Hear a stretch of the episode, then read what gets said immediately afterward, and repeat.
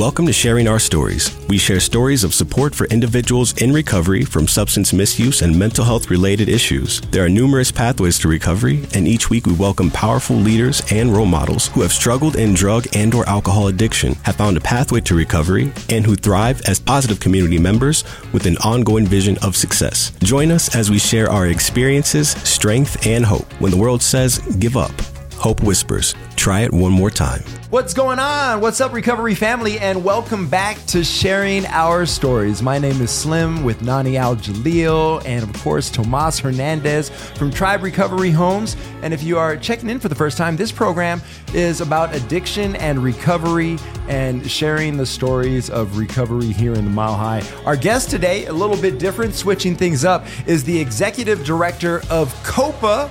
Her name is Breeah Kinsella. And uh, we're so thankful to have you here. Yeah, thank you, thank you. me. Um, now, with this program today, I know you have like a really important agenda. We, we got important things. We got important things to talk about. That's right. We got important things to, tech to talk about. But uh, to start it off, um, people don't know what COPA is. Uh-huh. So, what is COPA? Sure, um, that's a great question. Uh, so Copa is, and actually, I know people are watching. Is this them here? I Yep. feel Yeah. strange just staring at you. Yeah, just engage. If you wanted mug. to jump on the camera and go like that, I promise can. there will be no jumping. They're not going to understand that on the radio right now. This morning at Sunday at 7 a.m. that we're actually. Um, okay, so for the non 7 a.m. crowd, um, so for the 7 a.m. crowd, I'm wearing combat boots and a dress, so there will be no jumping on anything. We're, he's already jumping on you. You're doing great. Um, okay, so COPA is the Colorado Providers Association. Uh, it is an association that was started back in the mid to late 90s um, for substance use disorder providers to have a voice uh, in the legislature, essentially.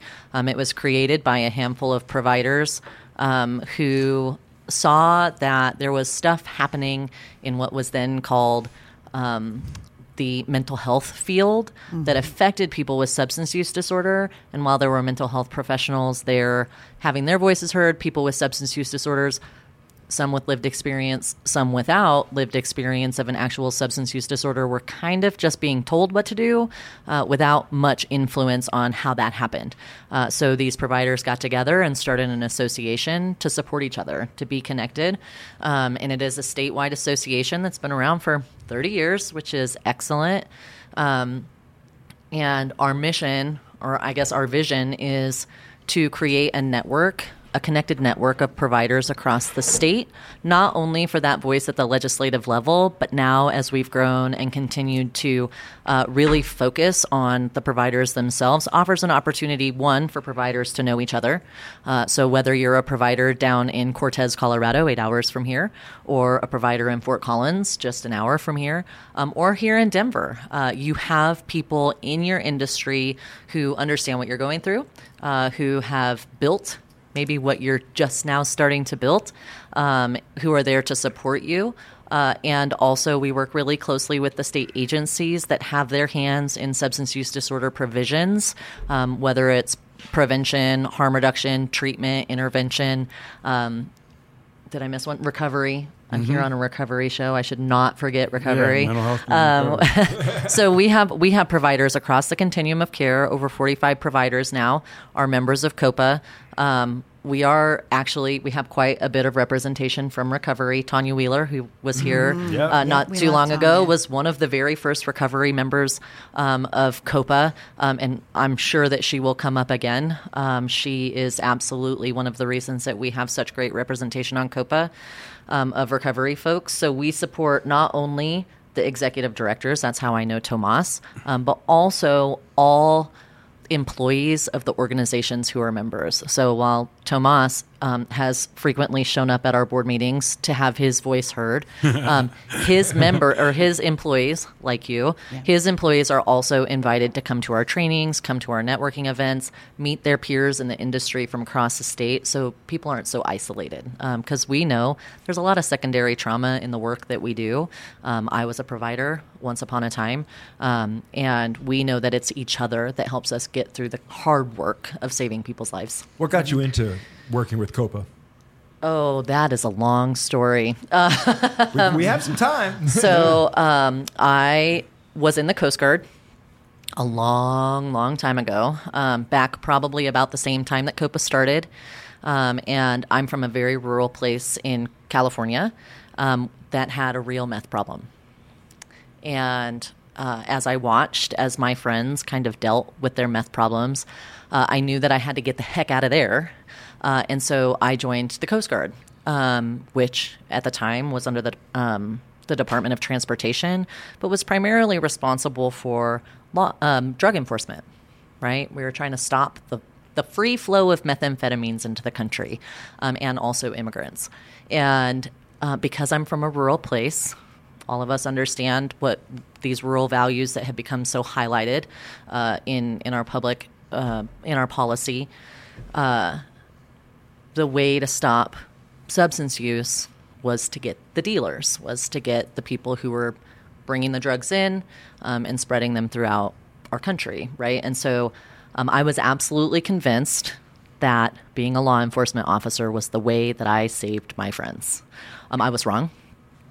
Can I ask you a question? Yeah, of course. Because I'm a huge meth head, and I've never seen a lab on the water. Uh, there, there's a- there are, there's actually quite a lot of drugs on the water. Uh, I know, I get it, but, I get it, but I'm just saying, a meth lab, this is where my mind went. I was like, okay, you got to get the anhydrous out there. You got to get all this stuff to cook There's- it. And there- you're on a boat, Yeah. and you got to really sit still, and the thing's rocking, and you're trying to, oh, man, it's going to, I just so see an explosion Yeah. ready to happen. So I have a funny story. so once upon a time, um, I was, you know, assisting some friends of mine in a location that I will not disclose, uh, and they were driving a Coast Guard boat around, and they caught drugs, and they caught a lot of cocaine. Okay, Ah, that yeah. makes and, sense. and yes. so they, um, you know, I'm sure y'all know. Uh, for anyone listening who doesn't know, cocaine comes in bales. It doesn't come in little baggies. You're probably Yeah. not going to find Yeah. the level of drugs that we found on the ships. Like just wandering around on the streets. That's probably not a thing you see every day. Not to say that it does not exist. Mm-hmm. Like I believe that it exists. Anyway, one of these bales got a tear in it in the in the hustle and bustle to get those drugs off of the boat into our ship. And so what happens when a cocaine bale tears in a ship that has ventilation is that the cocaine gets into the ventilation.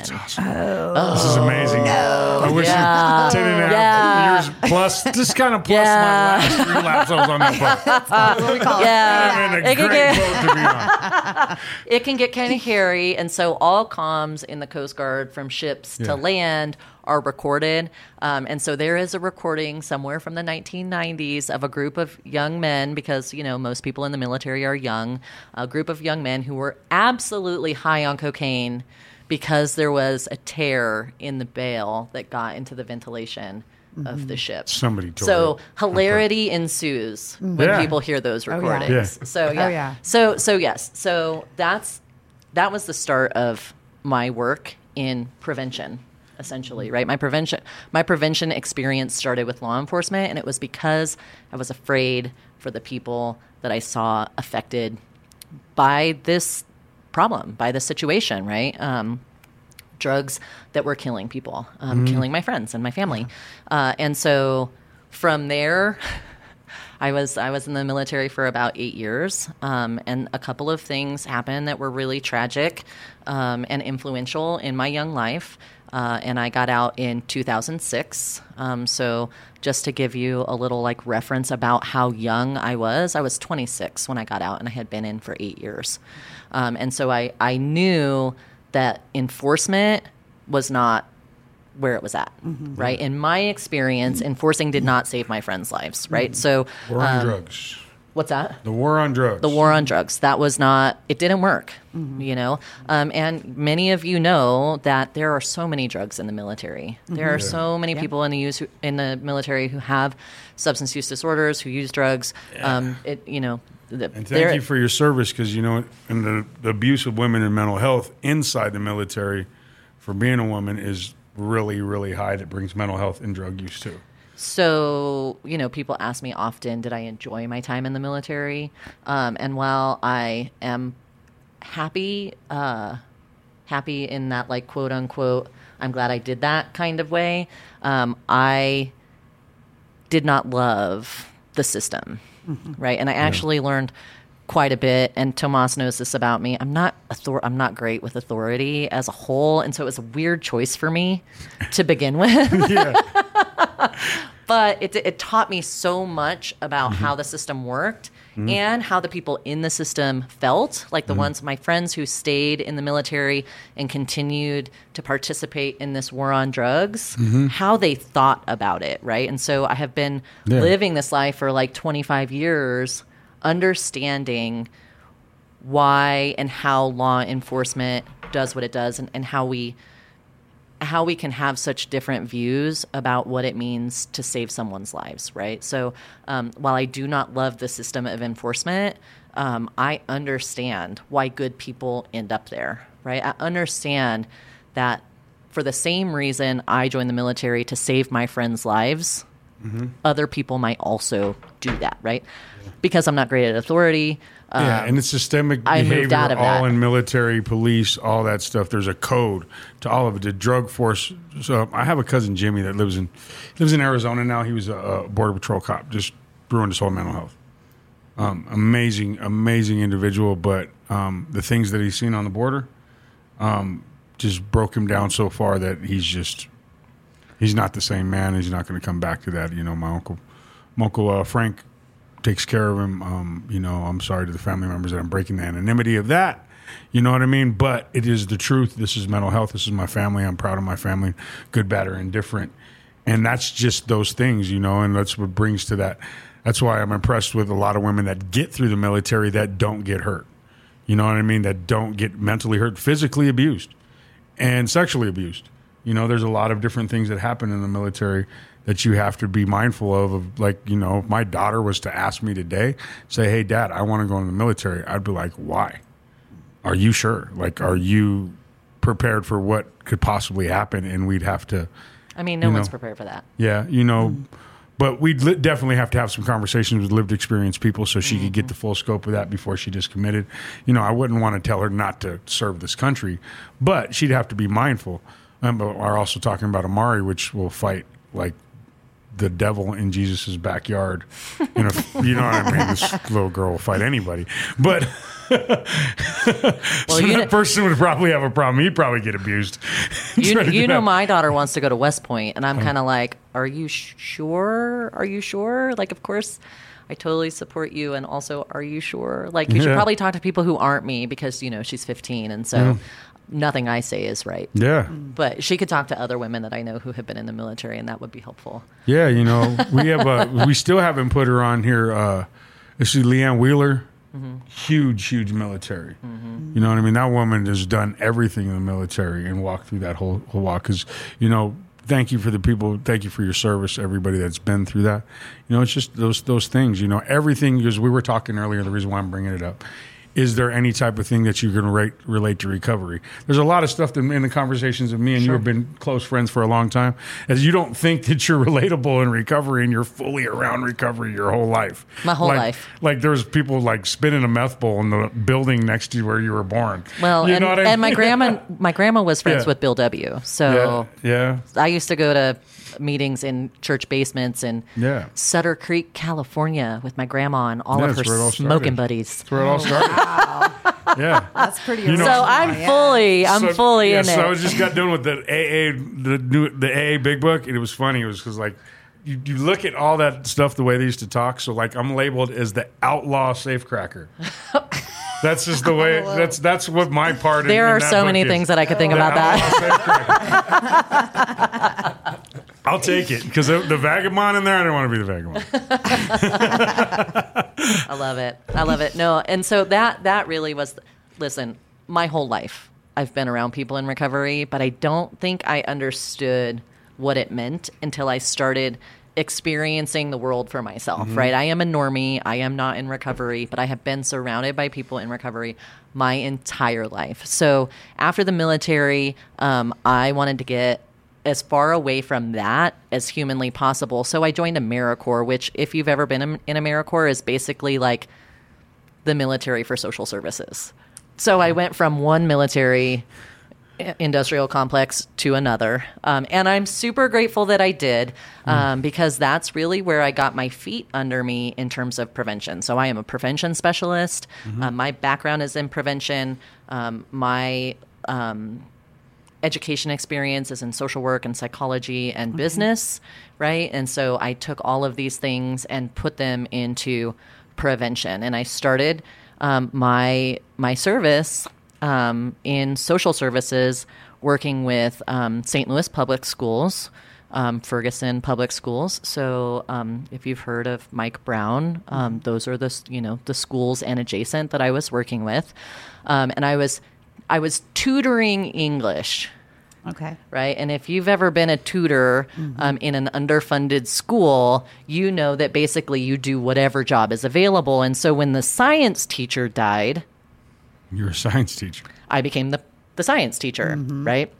And uh, simultaneously, when I started doing that, I was um, also working at um, Missouri Division of Youth Services. So I was working in jails and I was working in uh, detention centers and I was teaching kids debate skills. If you've ever taught a kid in a detention center debate skills, um, I'm telling you that is an untapped resource. Uh, we should definitely be getting those kids into the uh, Yeah. Capitol building You got a lot to because say. they got stuff to say. They know what they're talking about. They have lived experience unlike anything I have ever seen in my life. Mm-hmm. Um, and so that is really.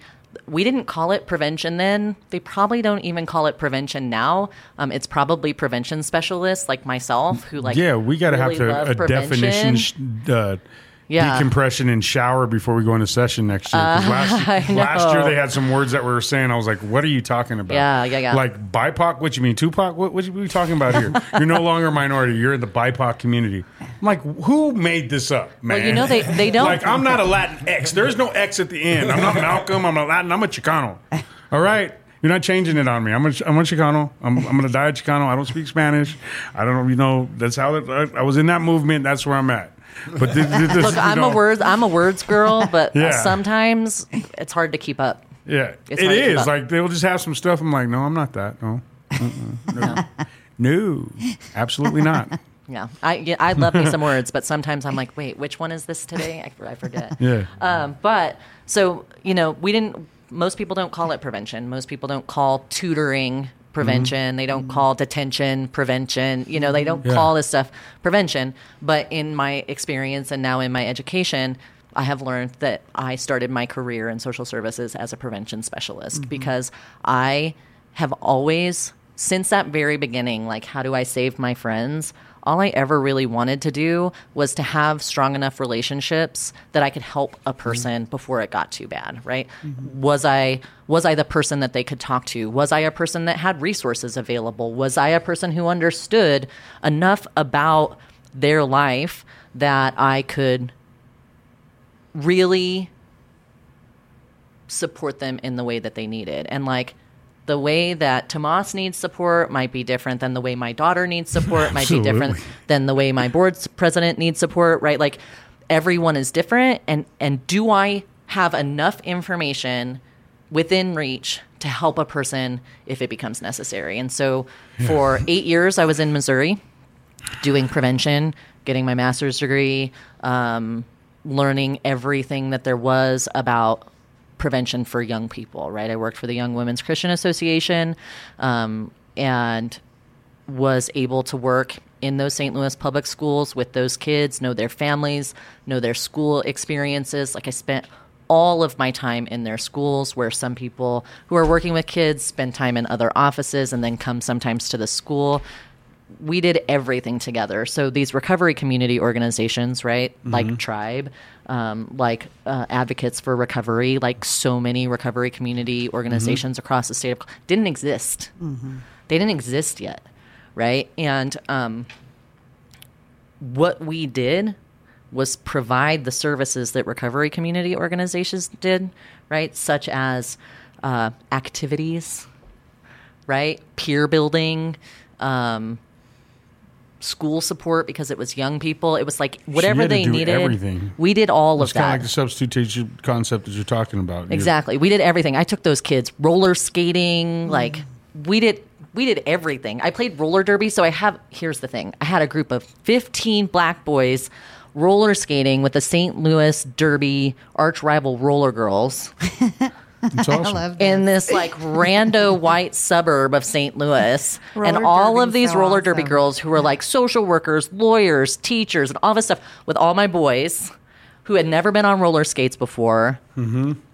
It was awesome. It was Roller awesome. derby and it's awesome. And that really like it got me stuck, right? That's Where cool. in the military all I did was like watch bad things happen and things not go the way that I thought maybe they could. Um, to like watching these young people like getting to experience things they had never experienced before, um, having a person who wasn't yelling at them all of the time, you know. I don't know if you have teenagers, but I know you do. Um, having teenagers is hard, um, and and so I know that I was a break for some of those mothers, where they were like, "Oh my God, get these boys out of my hair," right? And so it was fun, and it got me stuck, right? Um, and as I got older, I started to realize that those boys were in the situations that they were in often not because of their own choices but because of the hand that life had dealt them right and that's that thing about prevention is understanding the way the system is set up for people who may not have the resources to get out of that system right and so that was the start of systemic thinking for me Got it. right? Where it was like, I didn't have that experience. You know, I'm from a rural community, yes, but I also lived in Mexico. I also like rode horses that lived on my property. You know, like I didn't, I had never, um, I was stationed in Detroit in the Coast Guard, and that was the first time I'd ever been in a city, really. Right. And so this whole life was absolutely foreign to me. And it began that way of thinking of like, just because things are done differently than the way that I thought they should be done doesn't mean that it's wrong, right? And this actually, you know, outside of being around people who were in recovery, mm-hmm. was really kind of this foundation of when we think about substance use disorder, we think about recovery, we think about all of these things. Maybe, just maybe, substance use is not a moral failing. Maybe there's a whole system mm-hmm. that leads people into situations that sometimes they can't get out of until it's too late. Right. And so that whole time that I was in St. Louis, I was learning that kind of stuff. Also in St. Louis, I got married to a person in recovery um, who was also a formerly incarcerated person. Um, and so I was really, really entrenched in his um, fellowship program and their community. And, you know, I was thinking about this the other day as I was driving to a friend of ours' dad's funeral. Mm-hmm. And I was thinking about community mm-hmm. and and where I learned this idea of just show up. Yeah. Like you don't have to show up perfect, you don't have to show up beautiful, you just have to show up. And I learned that from the fellowship in St. Louis. Yes. And I rem- and I texted two of my friends who were a part of that group and was like, everything I do here is because of what you taught me. Right? And so even as a normie, I still am learning from the stuff that you all do in recovery, right? It is long standing, right? Like the way you all do I there's a part of me that wishes everyone had to work the 12 steps. Right? Yes. like just Yes. work just do it one time let's see how that works for you right like let's see how you feel about it afterwards you know um, so there is there is that part and then we moved to colorado some tragic things happened in st louis st louis is a really hard place to be in um, and uh, especially working with um, young people who are justice involved um, and i watched some pretty terrible things happen. Um, and, you know, and Tomas knows this story about me too, is that I worked with some really, really amazing black women in St. Louis who truly taught me everything they knew or could teach me um, about working in that community in a respectful way. Um, because I came there as like, I might as well have been that Freedom Riders lady, like, um, taking all the credit for being the white savior, right? Like I was total, I was 25. You know what I mean? I didn't know any better. I was like, I'm gonna come save these little black boys, like truly. Um, and these black women showed me the way. some of them did it very kindly. Some of them did not do it very kindly. Um, and I'm so grateful right? Because they taught me a new way. Because in rural California, you don't learn that stuff. In the military, you most definitely do not learn that stuff, right? And so um, there was a there was a moment Um, when I walked into um, a meeting in my early 20s um, with a group of really well educated, long time experienced black women who were from the community we were in that meeting about. And we were talking about a topic, and someone who was in charge of the meeting stopped the meeting, looked at me, and asked me what my opinion was. And here are all of these like amazing experts and I was still at the center of that conversation, and it made me so uncomfortable. Um, and because of all of the things that I had been taught, I could see it really clearly. Um, and I started to realize that as much as I loved those boys and I love that work and I love the community, I love my friends, there might be other places where like my expertise was better suited. And so we ended up moving to rural Colorado because that's my, you know, that's my experience, right? Like that's who I am. I'm rural. I'm a rural girl. Um, and so we ended up in rural Colorado. Um, and I lost my husband in 2012 to a substance use disorder and suicide. Um, and there was nothing. There was no recovery community. Advocates for Recovery wasn't down there yet. Young People in Recovery wasn't down there yet. There was one NA meeting at um, a coffee shop that was like at six o'clock in the morning, right? Uh, so my husband, when we moved to Southwest Colorado, um, relapsed, relapsed really bad. Um, and we tried to get him help and we tried to get him um, everything that he needed. And we had just found a treatment facility that would accept him um, without me having to find money for it. Um, and it was in Fort Collins. So nine hours away. Right. And in 2012, like Fort Collins was still kind of a, ta- a cow town, right? Like, um, and it was through a church and we had everything set up to bring him up here to the front range where neither of us had ever been.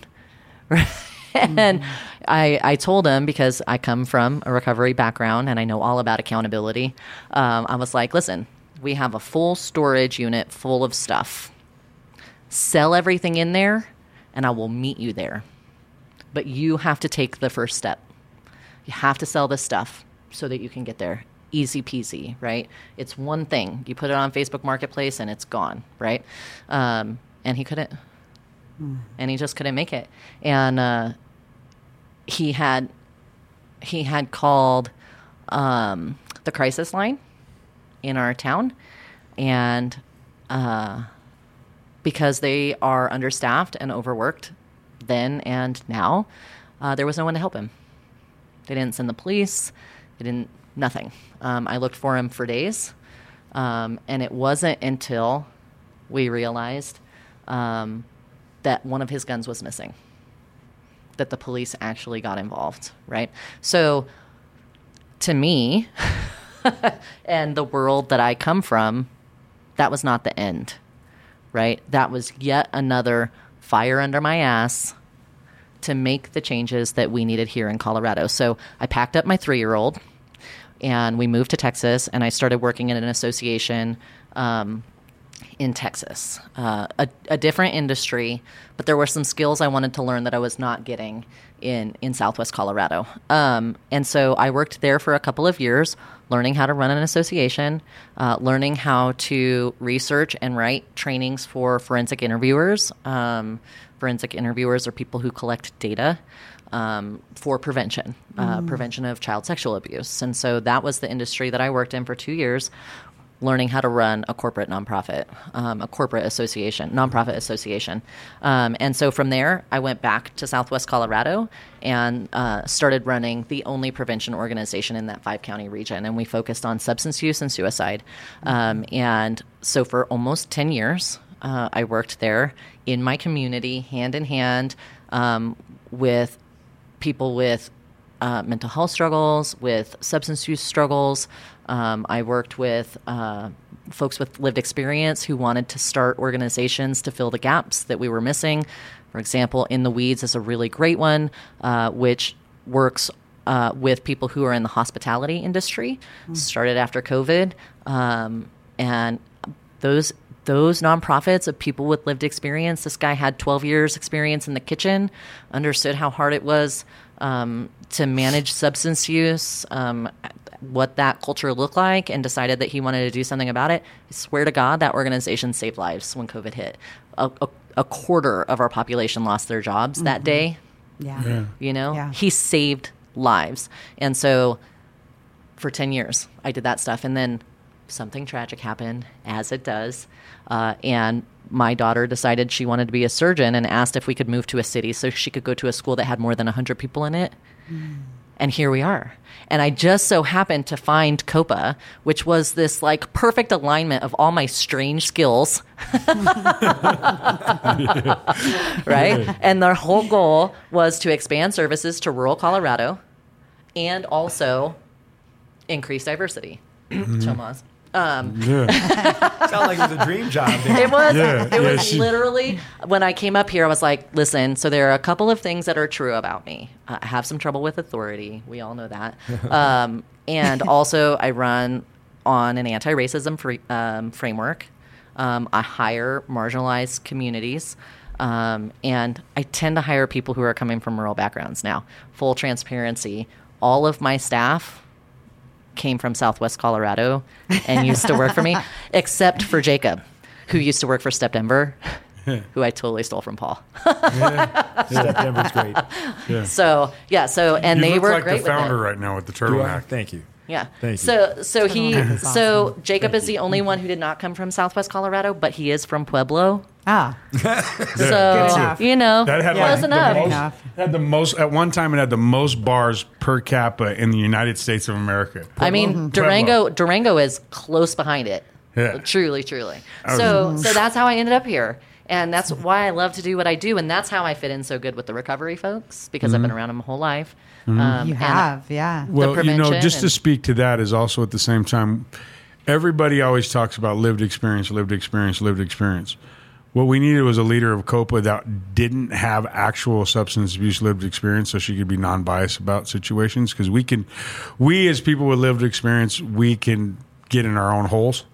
Like through my own recovery. I mean, at the beginning, I thought uh, TC programs were the only thing that worked because it worked on me. Nobody What's else. TC? Had, therapeutic community Oh, oh, got it. got it. therapeutic community. I had the iron mallet of that. That's the only thing that that worked. anymore. I didn't like anything but NA. You know what I mean? I've done every fellowship since then. I didn't know what harm reduction was at first. I was totally unagreeable with it, Mm-hmm. and then it came around where.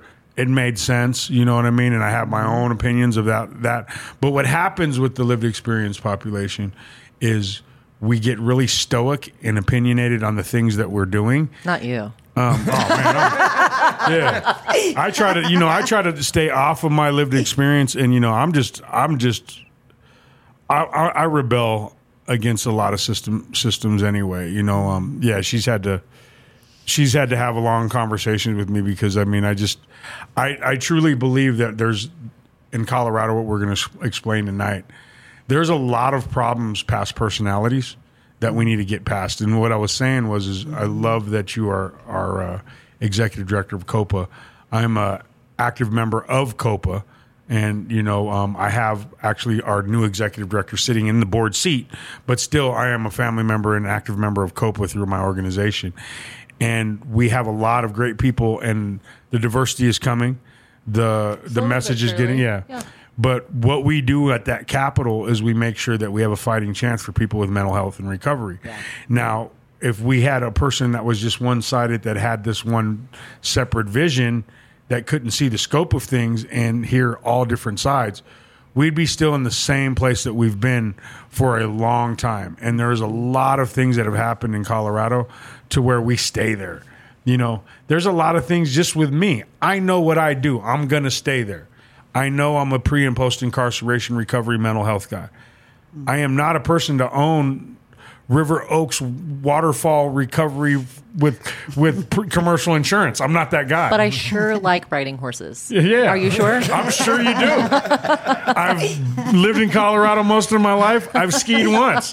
Got down the hill, busted my butt open, went and got drunk. It was over. Oh. You know what I mean? sounds like a bad day. Went back Yeah. to the, went back went back to the city, licked my wounds. I'm done. Actually, I didn't even I didn't even ski. I snowboarded. But when you see a five year old just like cruising by you and just kind of laughing, I was done. So anyway, you know what I mean? When you fell like 50 times. But you know, long story short is you know with that type of thing is what I'm just saying I appreciate what you do. You know what I mean? And and having that non-biased scope because like what we have here in in in our community is a lot of high opinions such as mine and sometimes you have a job that you have to decipher through that and make sure everybody comes to that common denominator so we can get some things done you know coming into where copa was at the beginning you had a lot of work it's kind of like you became the head coach of the Raiders. There's a long way to go. you know, But y'all know I'm the HBIC, and you treat me accordingly. You just hate know on your team. I did. You know what I mean? She's the she's the new AP out there. We got to make sure that she gets through there. You know what I mean? Another California person, but it's it's you know those are those things that you know it's there's not a lot of perfection out there, but um, the recovery communities that that are out there, the reentry communities, like you know, you got to look at those things that you're talking about, like Hassan. Like I didn't even know what real reentry looked like until I seen Hassan mm-hmm. Latif move. Mm-hmm. The way he moved around, I was like, man, I want to move like that guy. Mm-hmm. That guy knows how to move right. You know what I mean? All the rest of them that were in, in the organization, Second Chance Center. You know, I grew up with Servicios de la Raza. Just short, short story. I'm emancipated. I'm doing my laundry, sitting in this uh, this laundry mat because I got my mom and dad mad. I used to be able to just do the laundry, maybe stay at night, whatever. But I got them mad, mad. So I'm like 17 years old. Was at a cousin's house. I think I was at my cousin Sean's house when he was alive. It was my cousin Nuita's doing my laundry. I'm sitting in this place, so right by North High School. And this guy walks in, and I'm sitting there, and he looks at me and he was like, "What's up, young man?" And I said, "Hey, can I sit there?" And he had some stuff that he was getting, and he started breaking down a lot of stuff. Like he broke up the conversation, started breaking down, and I went and I looked at him, and I kind of got up, and I had a 38 in, in my sweats, and it fell out the the, the thing, and hit the ground. He threw uh, my towel on it real quick and picked it up and put it on my lap. And he goes, You know, you're killing your own people and you're killing yourself with this. And he broke into this big dissertation of these things. And he gave me his card on his way out. It was Corky from Servicios de la Raza when he was mm-hmm. alive. You know what I mean? He mm-hmm. wanted me to know that, hey, come see me. Bring that, turn that in. I know you need that right now. Mm-hmm. You know what I mean? But this is, there's another way. You know, these types of organizations, you remember that. You know, you remember these things that, that happen you know, through your life that, you know, like, who is this guy? Who is this guy? I have no idea that he was the leader of the Brown Berets. He's put one of the organizations that have been here for years in Denver. You know, he fought the cops, the feds, like uh, crazy stuff. He was a boxer, all this kind of stuff. And he very gently picked up my handgun, put it back on my lap, gave me some good knowledge, dropped the mic, and gave me his card and said, if you need me, come see me directly at my office. He didn't give me no Lecture. no lecture. He didn't give me no talk to my secretary. He said, call me and come to me straight. Mm-hmm. You know what I mean? Mm-hmm. And those are those things that we have, and these are the organizations that COPA has on that board. There's also a lot of different professionals out there on COPA that, you know, I'd like to give a shout out. Like, you know, we have There's some people many. that, oh my There's God, so you know, S- Signal. You know, I always, I always joke with you, Danny. I'm going to talk about Signal a little bit later. but Yeah, Dan, the CEO, I used to call him Bruce Wayne because like he would come in with like four people and you'd have no idea and you just thought he was kind of like you know like how Bruce Wayne walks in through the movie, doesn't say nothing, sits there, they talk, he says like five words and he splits, and then everybody's like, man, let's get that. That's the dude with all the recovery money, blah blah blah. He doesn't want to talk to nobody. Gets down the elevator and he's gone, right? And then I finally get an argument with him on a board meeting. And Finally. then- I and love that you have a finally in there. Like, it's just a matter of time. Finally, but I'm gonna fight with Bruce Wayne. Everybody gets an argument with me. Just ask my wife. Everybody gets an argument. Just ask my friends. Whatever. You know what I mean? So with that being said, like, and then I I find that actually the human being on the other side of the things that you know his responsibility to the things, and he's the same as you. He's a professional, and he has his own version. Everybody has their version of lived experience. It may not be drug use, mental mental health, or whatever, but just the the necessity and the need of what he does. You know, and that's the thing. Then you have great organizations that have been here for a while, like Tanya. I used to borrow cigarettes from Tanya and do. That's how I cut my teeth. Mm-hmm. I would work sixty hours at some terrible job for ten hours, ten dollars an hour, and I'd sit there with Tanya and smoke a gang of cigarettes. That woman probably had more cartons in her car that she could shake a stick at. All of us were bumming cigarettes. We like we got to buy Tanya like a convenience store one day, just just to, so she can retire. But, but through the she quit. But she the quit. She might. She quit. She might not want to sell those anymore. yeah, yeah. I didn't know that she quit the cigarettes, but you know what I mean. She took me to my first recovery event down in Denton, Texas. You know, and a lot of history behind that. I know there's a lot of rumors. I'm gonna put it on there. First time that I ever heard of NAR because I'm truly one of the real founders of CAR. So I found NAR with Tanya. I met Jason Howe, and that's how I learned about some policy up here. And we brought it up here, and we and we started creating it. Me and me and uh, Ronnie Fuller and Bryce Hancock and Steve Latour, and then later on, Rourke came in, did some great things. I you know what I mean? Rourke. Rourke I is great. text- He's the one. that Rourke, if you're listening, I have a text that I need to respond to. I'm really sorry. yeah, Ro- Rourke took it up to the Capitol. You know what I mean? But those are the things. It all stemmed like from Tanya that's on there. Like all of us have been been working really hard from all those different things that are out there. Um, but yeah, um, Copa. Also, we need to figure out how we can get some donations over there. Copa needs some support. So if you love this show, you hear what you're about to hear. We need to get some donations and get some support to Copa. Love me some Tomas. Yeah, so let me tell you why. You have grants that take care of these people. They're tirelessly working with with organizations every day to make sense of it. So imagine 10 of them are just as hard-headed as me and then the other Uh, 35 least. 35 At are least. hard-headed in their own way. You know what I mean? And we all have our own freedom of choice. We all have our ideals of what we should be saying, and we got to mesh those all together and come up to the capital. So your sons, daughters, mothers, wives, children, whatever loved ones, even your enemy that you don't want to see dead on the floor, has a fighting chance of mental health and recovery. We are all locking arms to get that to make sure that we're doing that policy up there. They don't have a lot of money to grow. We have to get grants together. We have to, as organizations, we pay.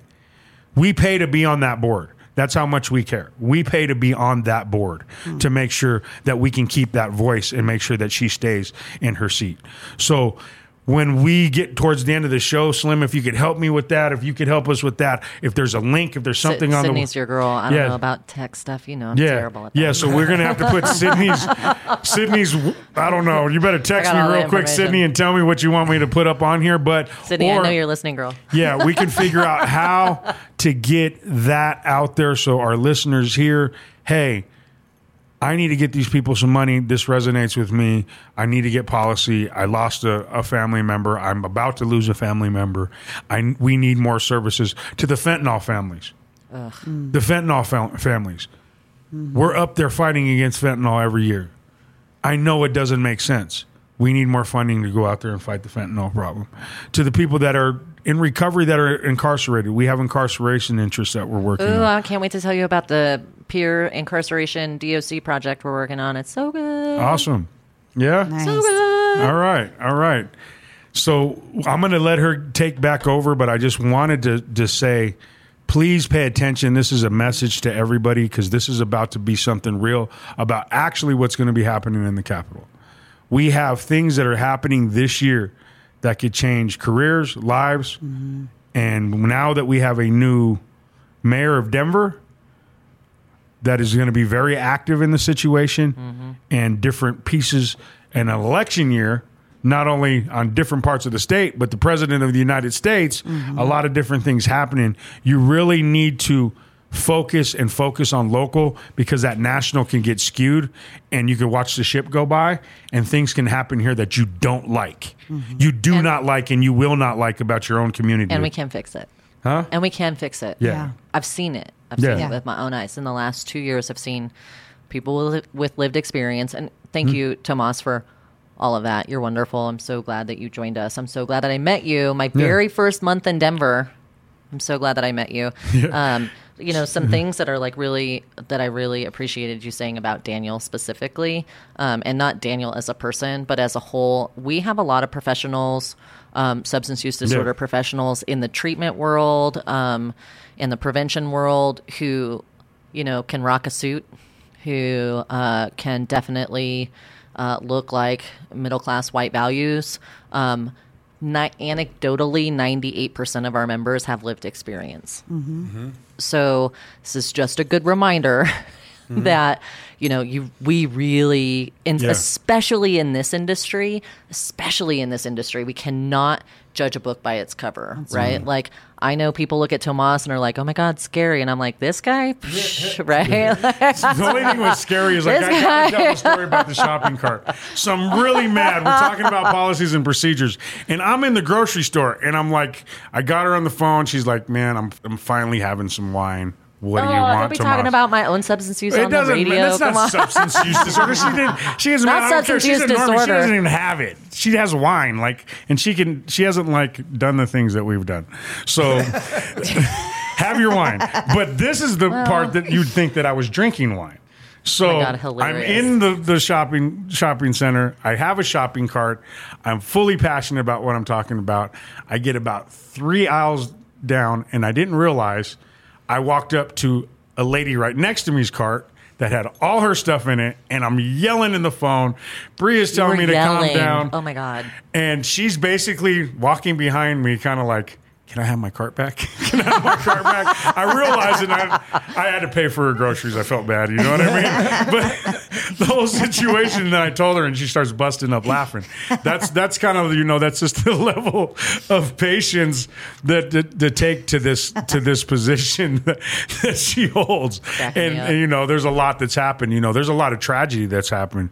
You know, a lot of people have lost their jobs. A lot of people that you know policies that have really messed us up, and she has to go through that. But I'll give it back to you. But yeah, I, that's why I keep on chuckling because it's always the shopping cart thing. But there's plenty more. I'm just going to leave those to Look, our- next time I see a big dude with head tattoos, I'm gonna like switch our carts. And like Get just walk free behind him, to get some free groceries. Like I'm here for that, and I'll even act scared. Like and I was so impressed. She like actually followed me, like cautiously, like sick, like she had COVID, you know, spacing the whole time. She's like, uh, I didn't have her purse in there, thank God, or else I'd have went to jail. But she was like, "Can I have my cart back?" I'm like, "Oh my God, I'm sorry." I was like, and I looked at it and I saw how much was pretty much in there. I was like, "Boom, boom, boom." Here, take this. Groceries are on me. I apologize. She goes, "You're pretty passionate about that call, weren't you?" I go, "Yeah." It happens. It happens It every cost me sixty dollars. But every time I think, oh, I need to talk to Tomas. I have five minutes. Oh, I'll wait till later. I have an hour Yeah. later. yeah. So, what is going on Yeah, yeah. with the legislature this year that we need to be aware of? Oh my gosh, so many things. Mm-hmm. Um, you know, to be honest with you, um, recovery wise, there's not a ton.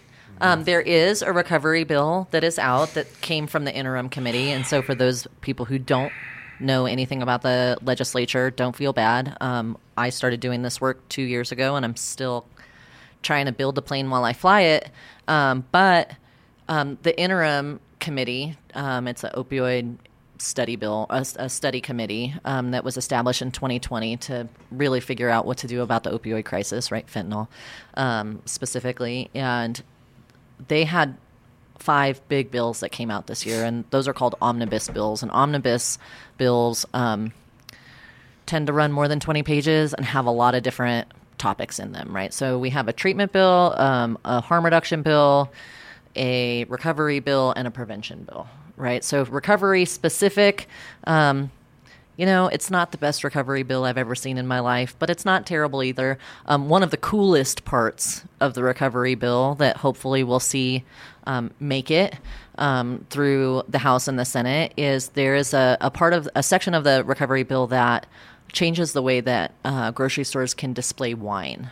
So Raquel Garcia over at Hard Beauty out in Castle Rock um, works with a lot of moms, um, and what she's finding in her small communities is that wine is at the front of the store and highly promoted, right? Mm-hmm. And so these moms are really struggling to just go get groceries and they're just asking really to take the wine from the front and putting it in the back, right? it's not that big of a deal. It doesn't Don't seem like that big of a flower deal. glass crack pipe on the front by the register any longer. Hey, do it. Hey, how about no Take fireball shots at the gas station, right? So, because I come from a prevention background, Yeah. right? When I see Raquel like screaming the for this candy in recovery, jar full of fireball things everywhere. so It's gross. great. So like, listen, it's so gross. Um, but so when Raquel started yelling about this in this m- most best, you know, and effective way, um, I was like, that is a prevention effort. I fully support that. That is mm-hmm. absolutely a strategy that works in prevention is to take the substances out of the front of the public, right? Line of sight. Prevents young kids Yeah. from thinking it's okay to just like go buy your bottle of wine because you had a long day, right? Like it takes it out of that normal substance use disorder as normal, right? Like mom culture has now become wine culture Yeah. right? And for people with substance use disorder, that sucks. That sucks. And And you're right because dope sells itself. And you know it's all it's all the same thing. Exactly. You want it, you know you're gonna find it. you're gonna find it, right? And and and here's the thing: like, uh, uh, some people are like, "Well, I don't have a substance use disorder, so why do I have to deal with that? Why do you?" Why can't you walk to the back of the grocery store? You're going to walk back to the back mm-hmm. for your milk. Yeah, what difference Like, does but it is it really harming you to mm-hmm. like help save someone's lives? Like, I'm okay with that. I- I'm okay with taking the 10 extra steps to get my bottle of wine. Mm-hmm. You know what I mean? Um, so that is a really excellent section in the recovery bill that I really like. Will it pass? We don't know. It turns out the alcohol lobby is really big, really oh, aggressive, yeah. Yeah. and really well funded. Yeah. What it takes is a bunch of folks like y'all coming to the Capitol and saying it really like this would really help us. This would really help us. Absolutely. And it gets back to the donation, everybody. We have to pay for our own lobbyists at COPA. Well, I'm long hours, long hours, and things that we need to do that cost money. You know, we're more work that we need to get done. Mm-hmm. So once again, Sydney, you need to text me what I should put on here. text, text him us the QR code because I don't know how to do it. We will make sure that when this program is posted up, that you will be able to find uh, a code to donate to COPA. We've got one. Absolutely. Listen, Sydney, she's a tech mag- magician. She knows how to do all of that stuff. We're really lucky to have her. So, legislatively, um, in terms of recovery specific legislation, we're not looking at a ton. There are some things that are kind of industry wide or things that are um, happening for people with substance use disorders as a whole that are kind of awesome. Um, there's Anything worrying you? a. Uh, Let's go. Pull it out. Yeah. So there's nothing that has been introduced yet. Um, there that is worrisome. Um, there are some things that we think are probably coming or have heard through the grapevine um, that might be coming. We do think that there's probably another drug-induced homicide bill that's coming from Representative Lynch, um, the one who just got um, outed for having Homicide that nurse? DUI. Tw- no, we got, can't we can't say that. I can. Um, I can't say that. Um, so I told it to him in his face at the Capitol. I can't. I can't do that. Don't get me in trouble, Tomas. I gotta be the like. You're fine. I'm gonna be, you know, let's just kind of like be the, the whole. one. I'm gonna, I'm gonna be Elroy Blues until I die. I'm gonna be Elroy Blues until I die. It's murder nurse. Yeah, Um, murder. It's, yeah, it was. Hom- It wasn't Hom- It was murder nurse. Anyway, boom. Did it. Please don't share that. But you know, the bill was crazy because actually, let me use that as as a, as a reference. Really Drug-induced quick. homicide. Drug-induced homicide. This is what was with the bill. We really got to dig into these bills because this is what happens. You will get passionate about it. We'll get up with pitchforks and we'll find out. And then when I got to the Capitol, I realized what he basically put together was, And that was yeah, Representative Lynch. yeah. So what speaker, he this person basically represented was he wanted to make another law that stated that you would get a significant amount of time, which was like 33 to 36 years. It was a, it was another version of attempted murder, basically Homicide. homicide, a homicide uh, charge. But you would have to be basically standing over the smoke with a smoking gun and admitting it. You gave somebody fentanyl, they took it. They died right in front of you. You admitted to the police that you sold it to them and it was happening. A dope fiend's not doing that. So it was really a lot of white noise done for nothing. Mm-hmm. You know what I mean? On something that we're adding laws. And that's what concerns me about being in the Capitol for three years. We have enough laws. We know homicide is illegal and is a life sentence, but people still do it. We got to enforce it better. We got to look at our laws that we have. We got to shave them down, learn how to enforce them, and stop making things so complex. Well, and here's the thing, Tomas. Right? Like, uh, you were one of the people he, who came and testified against the homicide um, bill, uh, drug-induced homicide bill. Mm-hmm. But there were hundreds of people, not only you know employee members of COPA, um, but from all over the state. Mm-hmm. Yeah. of those hundreds of people, a significant amount of those people who were in recovery had friends who died by overdose in front of their faces. All of those people would have been at risk. Now, Yeah. I will tell you this the people who are coming from COPA are the experts who are providing the treatment and recovery but- services necessary for people to recover. And instead of doing that, they'd be sitting in prison. Yeah, that but, is absurd. But the bill still stated that you had to admit that you were the dope dealer that gave it to them. Yeah. So I mean, you could be in front of You somebody could, that but you could be coerced into that. Yeah, part, you could be coerced into it, and yes, and you could be labeled, and that's where it got dangerous. That we had to stop it.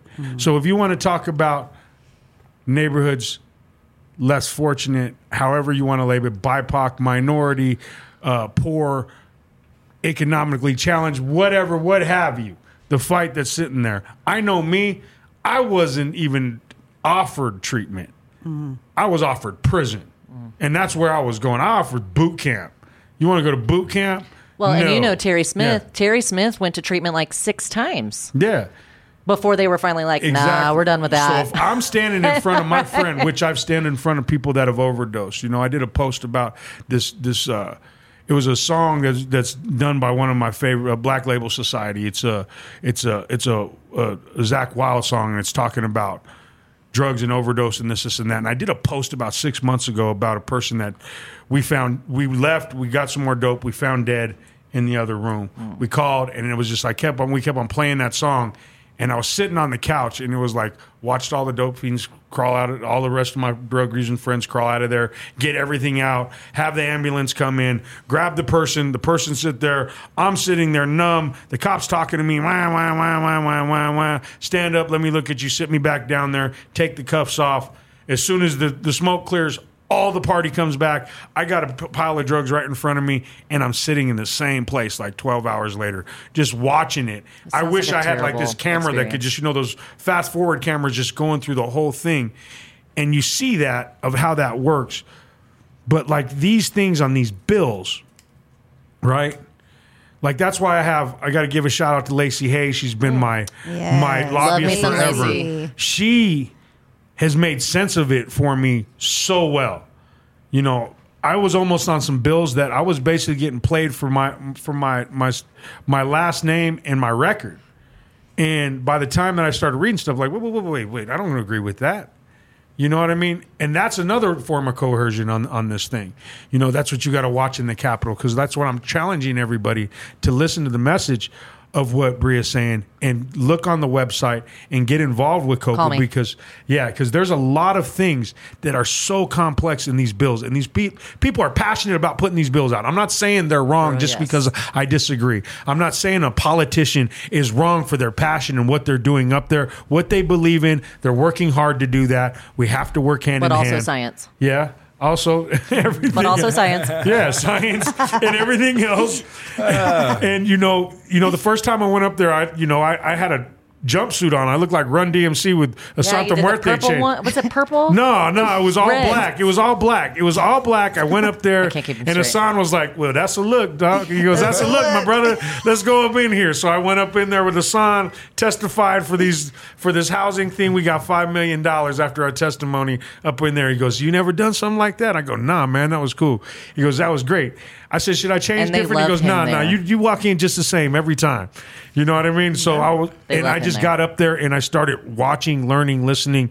You know, you get you get really upset, you get things, but really like leadership with with Breeah having Lacey.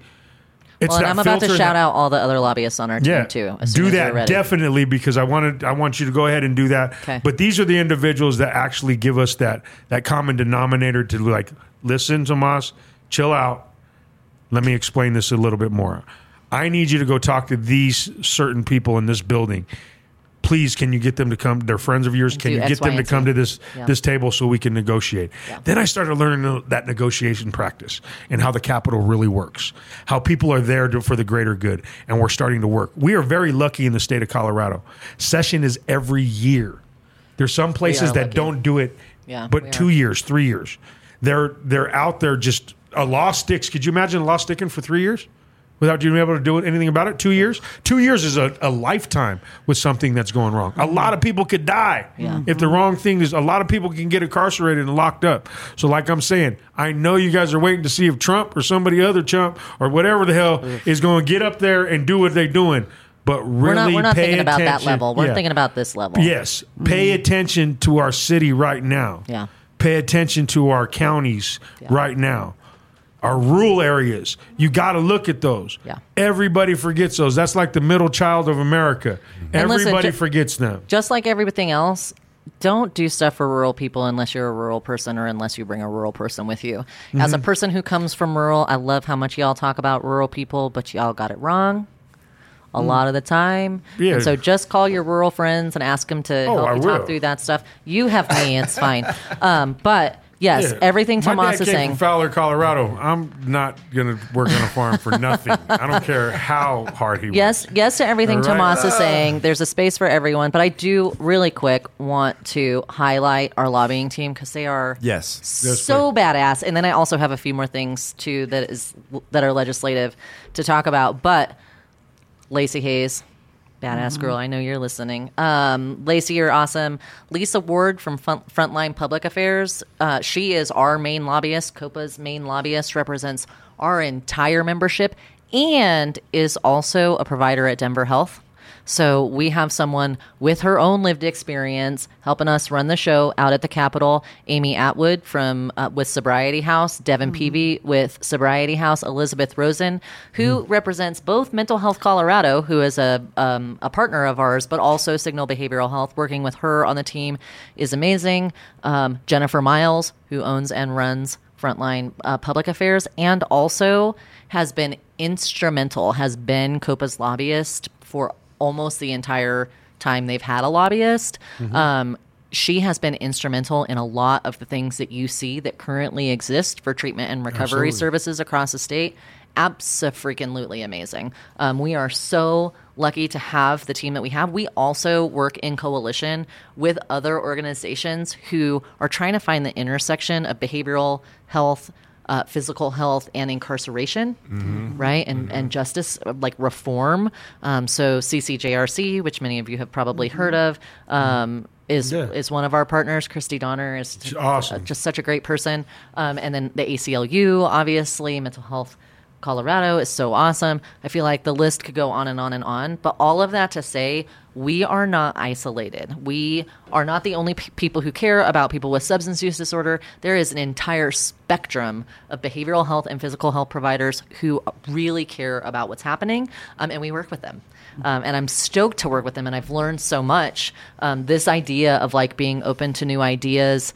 Um, I mean, even just on the car ride over here, I was talking to an addiction doc from um, Anschutz about MAT and MOUD and how I understand it versus how he understands it, and actually how the legislation should read so that providers are cared for, so that their clients and their patients can be taken care of, right? So when we, the thing that I love about COPA as a whole and the legislation that we focus on and the policy priorities that we have is that because so many of us have lived experience, not only with substance use disorder or family members with substance use disorders, but that also means that we have experience in the system in Colorado and it sucks. Mm. And it's hard, and it's hard to find help, and it's hard to find people, and it's hard to find the resources or the money or the Medicaid or whatever.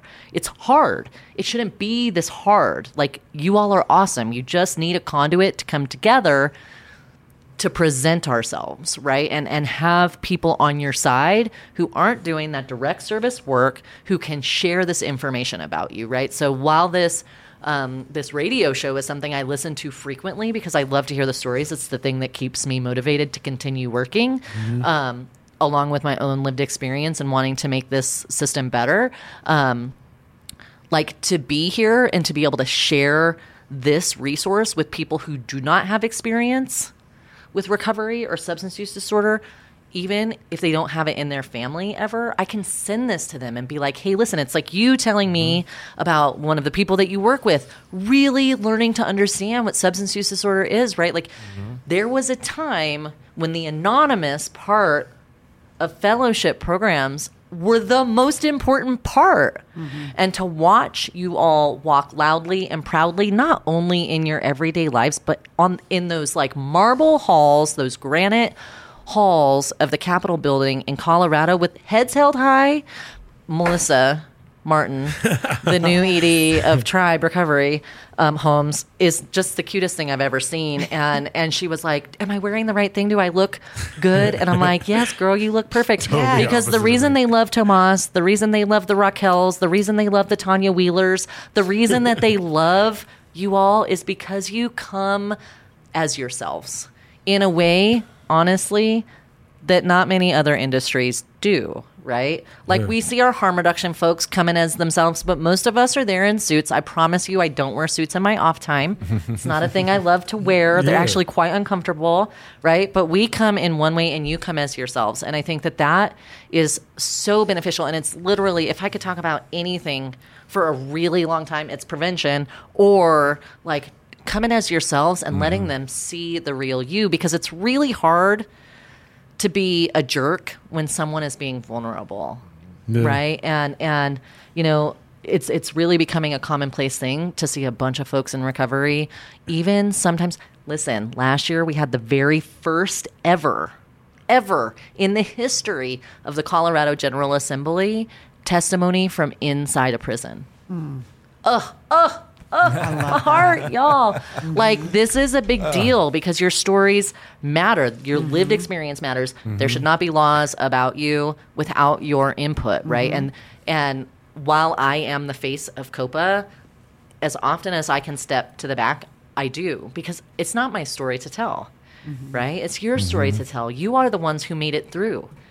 You are the ones that they're like, we need to fund all of these programs, but we don't actually know what they mean, um, or we need to arrest all of these people, right? Like, it is you guys coming forward. It's, you know, that OG crew knocking down damn doors and saying, I don't care what you think of me. I'm going to show up anyway. Well, you know, when I come in there, it's basically I'm looking at 'em like this is your job. This is my life. Yeah. Like you get to go home and check out. I don't get to yes. go home and check out. Yeah. So what do you you can do all every piece of homework for your 40, 50, 60 hours a week, hang it up and go do what you do for the weekend and do all that and come back. I don't get that chance. I got family members, I got friends that are hurting. I got I got best friends that are doing life sentences. You know what I mean? I don't have that kind of chance. I don't have that. So while people need to understand that they have lived experience, this is your chance. When you were a little kid, and they took you preschool, elementary school to the Capitol and they gave you a tour. That was purposeful to show you what you can do through your life as an adult to make a change. Like Well, it wasn't just a tour just to get out of the house. If you're still scared about it, just give me a Yeah. call. I'll take you. I'm there all the time. Like I'd love to give you a tour. I'll give you the good tour. I'll tell you where all the rose quartz came from. Um, uh, so, so um, yes, come anytime. I would love to have you. But there, there are a couple things that are kind of important right now. Um, uh, the overdose prevention center bill. If you know about that, that's back. If that is a thing you support, please call your legislator and tell them that you support it. Um, we love that bill. You know, we really wish that they would pick it up. Um, the governor does not love it. He said he would veto it. But if you want your voice heard, go ahead and call your legislator. If you need to find them, let us know. We'll help you find your legislator. Um, important. Second important thing. Um, DOC has asked for a reduction at uh, um, Department of Corrections. For those of you who might not know what that means, um, I know most of you might. Uh, DOC has asked for a reduction in beds. Um, not as many people went to prison as they thought. Yay! Yeah. Yay. Yeah, you went and got a lot of beds. So uh, they asked for a reduction in beds. However, uh, one of the things that they um, would like to do is shut down the beacon out of Skyline. So if there is anyone who is listening who was um, a participant in the beacon program at Skyline facility, um, please call your legislators. Um, I have guys in there. Um, our very first incarcerated peer is in there as we speak. He earned that position in that he earned his role as a behavioral health trainer in that um, In in, that Canyon facility. hmm yeah, in, Been in there. Cañon City. So if you were a resident there and you loved that program and you're grateful for what it did for you, um, please call your legislator. Please call whoever you know um, and let them know that you want to keep it open because um, the legis- the Joint Budget Committee is also asking why that program specifically, why that facility specifically, because I know how many people benefit And let me from speak that. to something worth- there. I am a. I got saved by a prison program. Prison programs are needed. You have no idea where your mind state and where you go when you are incarcerated. If you don't have any positivity and no mental health, any any recovery movement in there, um, we we're not going to get anywhere. We have to have these facilities that are set up inside prison, especially in state and federal prisons and counties. These places are needed to have programming. So I need you to look at that bill. I need you because I wouldn't be sitting here today. It's so it's not a bill; it's a request to the It's a Joint request, Budget yeah, Committee, which yeah. is why what makes it so tenuous. Correction. Um, because uh, the Joint Budget Committee can't actually make DOC do anything, Yeah. but if a legislator picks it up, they can do something to block it. And so, just call your people. Okay. Call all your people. Is there more information on the website for that? Um, not on the website, but they can reach out to me. I'll get my contact information. That would be great. That would be great. And to tell you, tell you, just Skyline. I've been there. One of the 18 facilities I've been to. It's nice. You know, it's trauma informed. It's, it's a nice place. It's not something that in your mind if you wrap a around nice and quote unquote prison. Yeah, I mean, is it the best yard? Is it the best food? You know, um, you know that's where it gave me my chance to. You know, that's where I seen parole to go to to Cheyenne Mountain. That started my life.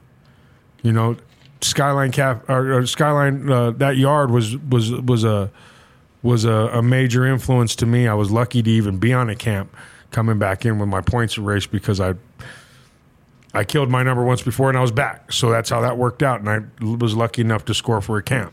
So with that, that is a camp that's just like Camp George West that we, that we had that's closed. You're speaking a language I don't speak. I'm Yeah, sorry. these are these are minimum security prisons that don't have fences, but in in Skyline, Skyline's in the in the Cañon City complex, but that is part of that ecosystem inside there that we need to keep going because you kind of want to just get yourself down to a lower yard, if that makes sense.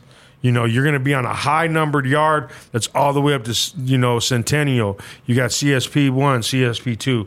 You want to figure out how to get your numbers down through the years to get to these camps. And also at the same time, these camps are important for people that are doing life sentences. Understand what that means. If I am a man that I'm doing all day, sitting in a medium, medium high facility for the rest of my life, 23 hour lockdown, I'm going to be a shell of myself. I'm not going to even be that version with my family if they stick around to come see me. I need to be in something that's trauma informed, have a chance to work myself down to at least that yard if I'm never going to get out. Humans deserve to be in a place uh, that will help them heal from the life uh, that they have. Yeah. Like if you if someone ends up in prison, they deserve the right to heal from whatever helped them get there. Yeah, but there's one thing about that. There's some crimes you got to lock a person up. Sure. There's a line there. Yeah. You know what I'm I not mean? saying Yeah. I'm not saying don't incarcerate, right? Like I'm not I have my own feelings about that, but we're not going to get into that. Yeah, none of my charges were drug wobbly in here. Like I belonged in prison, y'all. I don't know. I don't know the. Per- I don't know the perfect answer for. I don't know the perfect uh, answer for incarceration, but I do know that um, a person who is incarcerated is still a person. Yes. Yeah. Um, and I think that that is the key, right? Yeah. And when we talk about, um, you know, justice reform or you know, substance use services inside jails and prisons, like it is with the understanding, at least for me and the people who join COPA, is that these are p- real human beings. Did they do bad stuff? And actually, this is something I say frequently: is like, yeah, maybe you made a bad choice but that bad choice is not who you are. Um, everyone has a right to heal. Um, if that's what they choose. Now, there are people who don't choose to heal, and I know that that's true. I am not naive. I worked in jails. I Yeah. got it. Um, like, Yeah, I know that some people choose while. not to do that, and and that's fine, and that's between them and their um, maker of choice, right? And Yeah. but if a person wants it, and we're spending the money, and we have the audacity to call prisons rehabilitation centers, Right. then we better put our damn money where our mouth is, right? right. Um, Yeah. And so, yes, Beacon. Um, and, you know, really quickly, just to get into the actual reason why I came here, um, two things are happening around um, credentialing. Uh, one, we know for sure uh, there is a bill out by um, Representative Bacon and Senator Coleman, um, House Bill 241004. Ha, look at that, I remembered. Wow. Um, and it addresses DORA regulations for uh, licensed professionals. So if you have a CAT, CAS, LAC, um, all of these letters are for clinicians. If you are not a clinician, I'm not really going to get into it, but it's basically people who can tr- treat substance use disorders who have higher education degrees and are licensed by DORA. Um, there has been uh, some conversations around people who have been incarcerated having a very hard time getting their licenses through DORA. Um, and so this bill. Extremely hard. You have to have five years off off paper, So- sober, go in front of a council, Yep. do dog and pony show, and you're on a probationary track. After that, um, DORA's lost their mind. We don't have enough workers to serve the community, and they're doing more strenuous stuff. Now, I understand things have happened, but there's got to be another solution besides. I actually don't even think anything happened. I think this is just how the statute was written, and it turns out it's affecting um, Black, Brown, Indigenous, and it is. recovery communities harder than others. Imagine that. Yeah. So this bill, very awesome, um, will reduce the criminal record to 3 Let's years off out. papers. Uh, so three years off paper, which is great. That's plenty. Um, SAMHSA says Yeah. that it takes 18 months to fully recover from a substance use disorder. So if you've been in prison for 15 years and you've been working a program and you get out, then three years is plenty for you to get back on your feet and get your license. Yeah, I right? agree with that. Um, and also, this dog and pony show that you were talking about, Tomas, that you are forced to do to get licensed will actually change. So if you have not been convicted of a violent crime and you're off papers for three years, a regulator has to prove why you shouldn't have a license. Like, you don't have to go in there and prove why you should have a license you are given your license based on the requirements, regardless of that incarceration record, that criminal record, unless the regulator can prove with evidence that the criminal offense that you had will somehow negatively affect your license. Is that opinionated or what is the evidence based? Because I just got done doing time. I put my life together. I put three years together. Yep. I want to help people. I go in front of somebody. Then I got some person telling me that they got evidence against why I shouldn't go help people. right? Mm-hmm. And and and who is the regu- I don't agree with that. Who is There the has to- regulator that's going to be doing that? Because that's Okay. disrespectful Listen, right there. DORA regulators are statutorily defined. Okay. We're not changing that. Right? They they are just like everyone But else. don't you think it's a They little wanna make sure- disrespectful? no, because here's the thing. Like, if this is the example we were talking about This earlier, what we right? were talking this is what we were talking This about. is exactly what we were talking So about. Right? I am going to get licensed for an accounting something. I don't know. Do accountants have licenses? I don't know how that works, right? So say I'm I'm an accountant and um, I'm going to go get my license and I had a financial charge that I went to prison for. Um, and I am trying to get my license in, as an accountant, right? Like fraud, like financial fraud is not a violent crime right? So if I come in and I'm like, I want to get licensed as a as a accountant, and also I embezzled fifty million dollars from this organization, So that's the evidence. that's the evidence, Okay, right? but I that's real. That's not like, oh, I don't like Tomas's gold jewelry. That's Tomas beat up a cop yesterday and is still waiting to go to trial. What would interest me is what are those closing factors of that list? There's got to be some kind of list because you know, like for me, what would be that determinant? You Well, know, and high this speed is- chases, guns, Yeah. whatever. And mine was just barely under the sh- under the shade of not being a violent crime because of just the basic how the arrest went down. Where else could have been labeled easily as a violent crime and pled down. So I don't have a violent crime.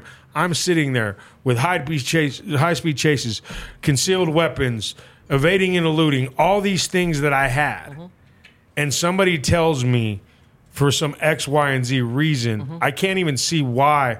There is so much stuff that happens when you're you're you're addicted to, to substance abuse. So so so let you me know, so like, how would you even compose that type of list? So let me so let me explain something um, that I know you understand, but a lot of people who don't work uh, in this industry, um, and by this industry I mean the the um, legislature, don't understand. So there is a difference between leg- like statute and policy and bills and rules. Right. Right. So we all know, well, those of us in the industry know what the Behavioral Health Administration is.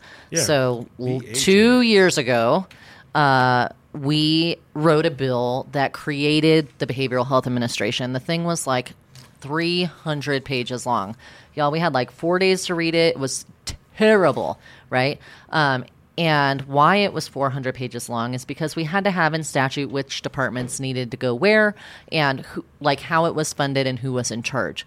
What we did not do in statute and bills was make all of the rules that the BHA has to follow because some things need to be bills and some things need to be rules. Rules are um, managed by the state, bills are managed by the legislature, mm. right?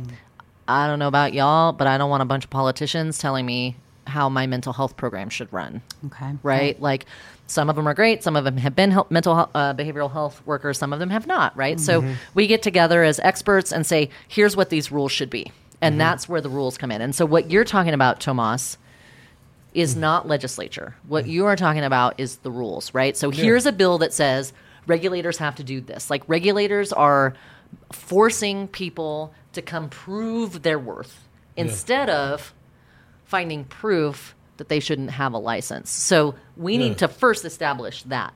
And then once that passes, then we can establish what those rules look like. We take it out of the legislature's hands, we put it into the state experts' hands. So mm-hmm. this these stories that you have, mm.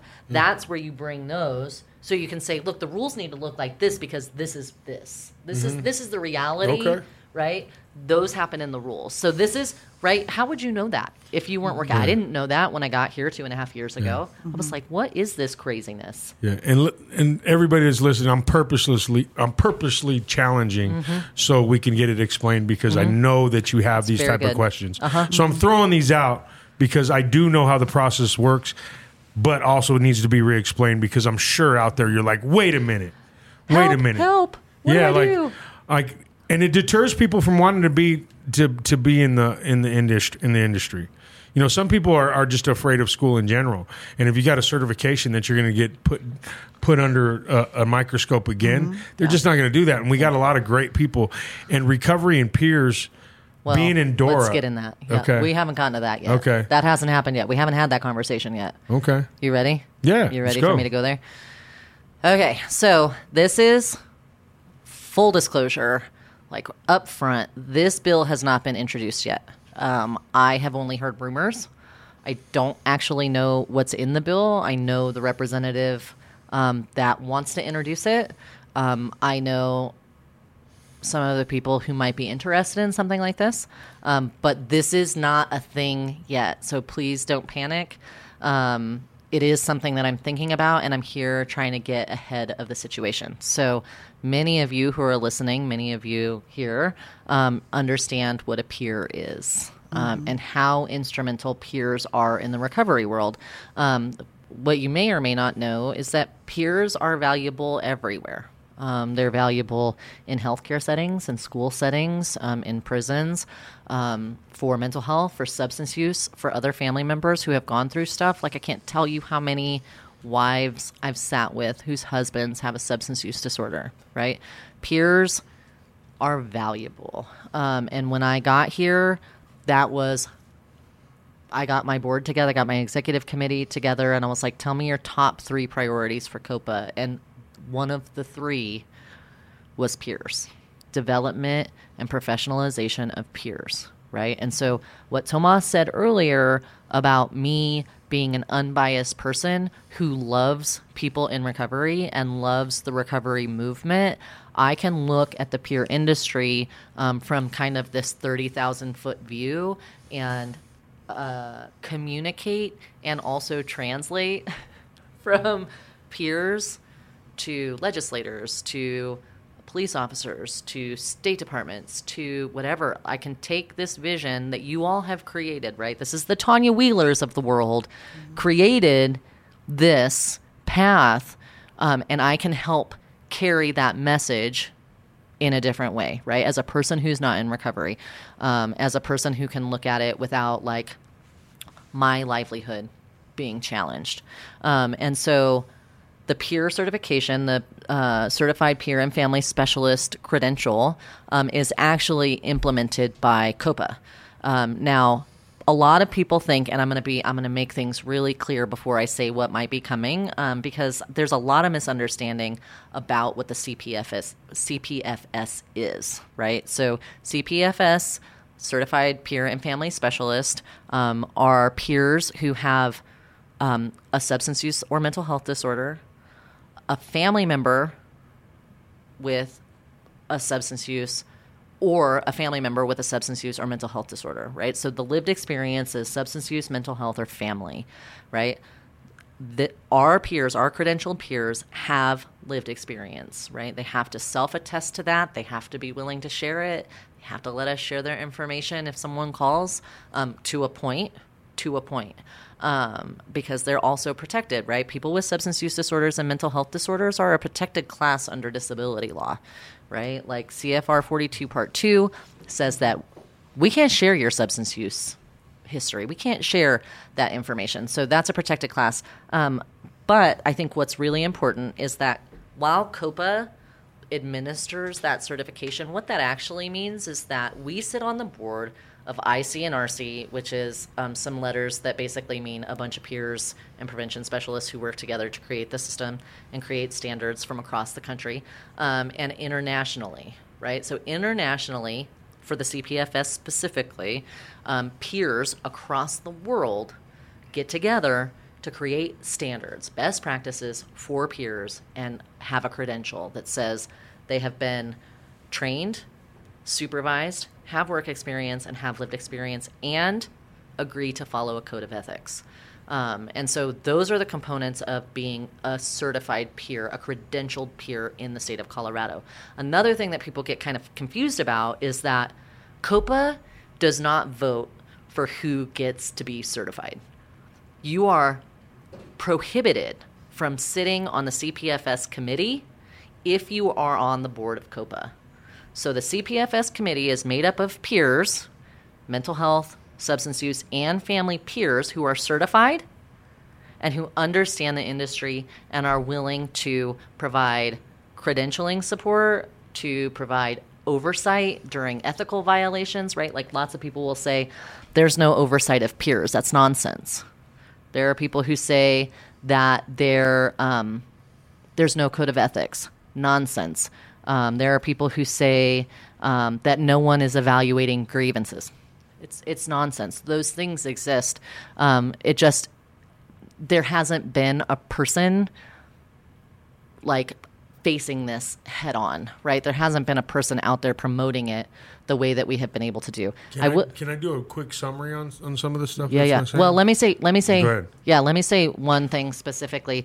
Um, the CPFS has been around for 12 years, and for the last 12 years, COPA members have paid for you all to have your certification. Uh, there was there were some years where people said it was too expensive. The Mm-hmm. membership dues that Tomas was p- talking about earlier that used to pay for peers in the state to be certified. This is the one of the first years maybe five years, where the Behavioral Health Administration, Office of Behavioral Health, have started putting money towards that. The MSO Signal, shout out to Shig- Signal and Rocky Yeah. for scholarships for Yeah, I was the very first peer that talked vocational rehab into paying for my stuff because I couldn't afford it. yeah.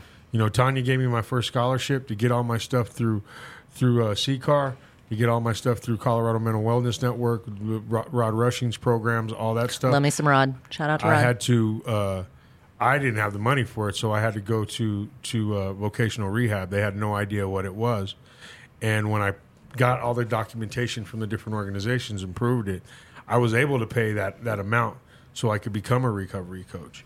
Now, this is the problem, ladies and gentlemen. people, our listeners. Sorry if I offended anybody on any I of their like your pronouns. gender inclusion there. Very good. Yeah, Very I'm good. trying to be Super excited. Yeah, just see me at the cigar place later. I'm going to mess it all up. But anyway, all That's a hard being pass said- quit smoking. yeah. anyway, I know you'll never have been in there. I'm just saying that I'm not, I'm not this well controlled. But the thing this is about is this: we know how to regulate ourselves. We're not children. We have worked very hard for years to put ourselves in a We don't, we position don't call it regulate. We call it oversight. oversight. Whatever we want to call it is oversight. We're not a government agency. Well, it's trying to get there. People in the industry are trying to push it to regulation versus our own oversight.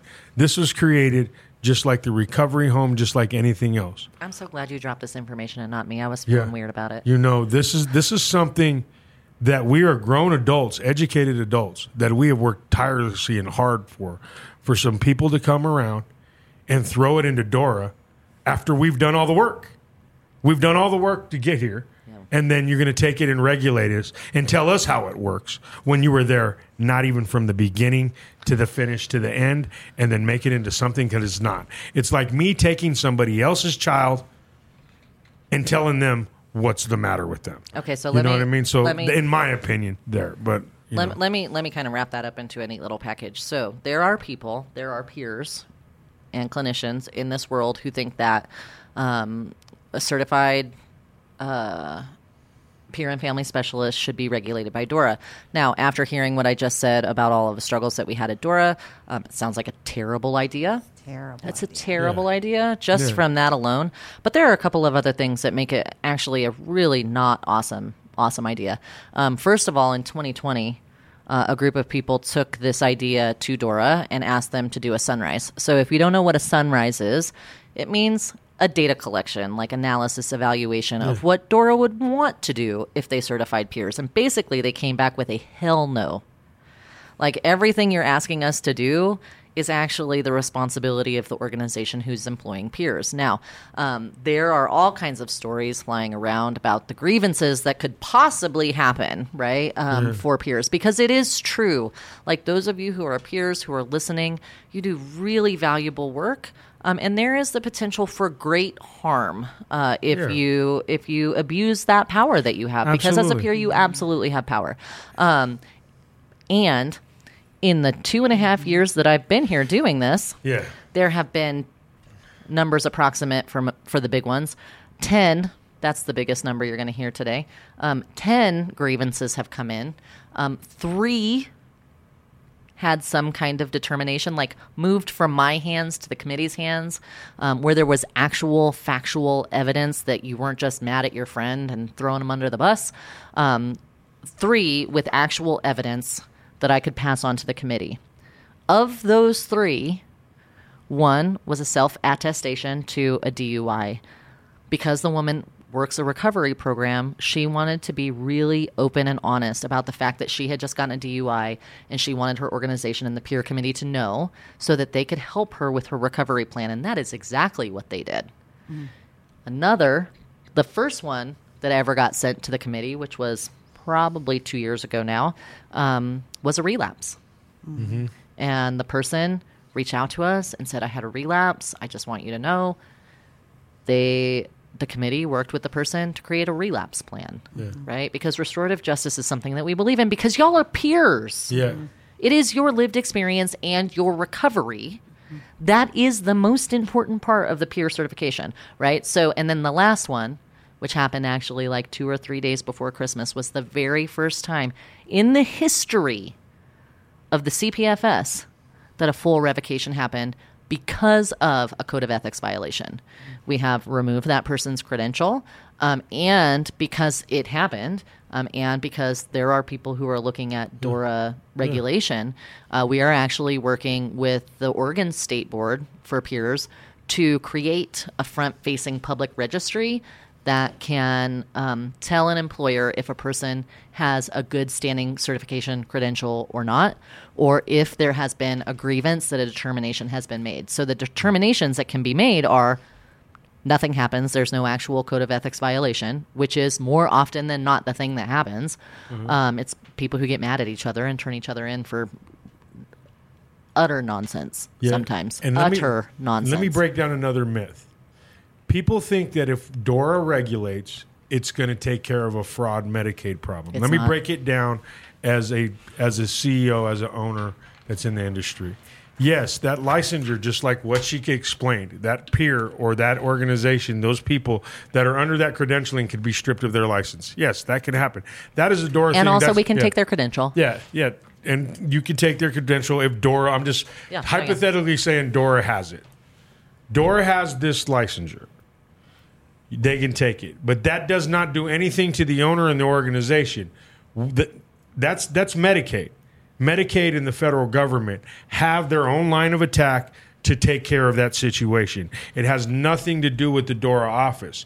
And a lot of people think that those two crossbreed and there and something is going to happen to where if Dora comes in, they're going to be the knight in shining armor that stops Medicaid fraud. That's not how Medicaid fraud is taken out through Dora because they have no no business. They, they don't work in that in those, in those spaces. And honestly, here's the deal um, peers are valuable, peers are important. 60 hours of training, 500 hours of work experience, and 25 hours of supervision is not a license.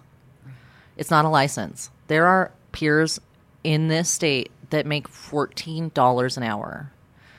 Those poor people do not have to go, should not have to go through being licensed. It's not going to make people pay them more. It's not going to make organizations think they're better. Exactly. I, I do feel like, and this is my Breeah hat. This is not my Copa hat, right? This is Yeah. me watching peers fight for their place at the table. Having a license from Dora is not going to make people see you as a person who doesn't have a substance use disorder.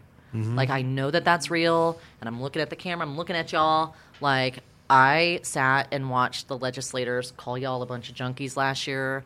Um, I fought against it. I will continue to fight against it. But having a license from Dora is not going to make you better in their eyes. They do not care. They do not care. Those legislators who are out to get you, they are out to get you. And it does not matter if you are a doctor. Licensure is not going to make them treat us more kindly. Mm-hmm. Yeah. Shout out to JK. Love you, man. Um, and also, yeah, hey, JK, hey. Um, Through the doctor in recovery, we had to throw him out there. and, and, and here's the thing like if we want to talk about licensure Yeah. that's we can talk about that but dora has said no Well, what we have here is we've done two shows in one.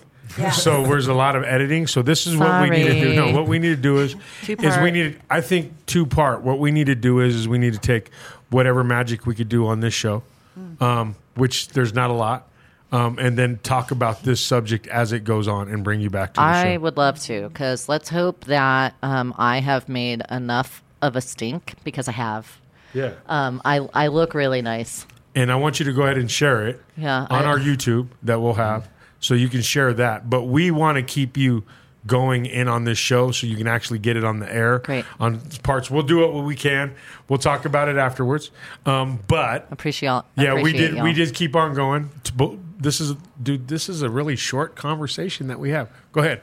i was supposed to have din- i was supposed to have dinner with one of my staff what Mile High, our guest has been the executive director of COPA. You can find COPA at coprovidersassociation.org. Our guest has been Breeah Kinsella. thank you for having me Uh, thank you so much for being here. This program, if you're listening on Flow 1071 or on Jammin 1015, has been edited for time. You can listen to it in its entirety. You're, you're missing like 30 minutes. You can listen to it in its entirety um, by going to our websites. That's either flowdenver.com or jammin1015.com. You can also go to facebook.com slash SOS sharing our stories. And we will bring Breeah in to continue this conversation. if y'all want to talk more about policy i'm your girl and talk more about it. So, um, once again, you if you're listening on the radio, you haven't heard this whole program today.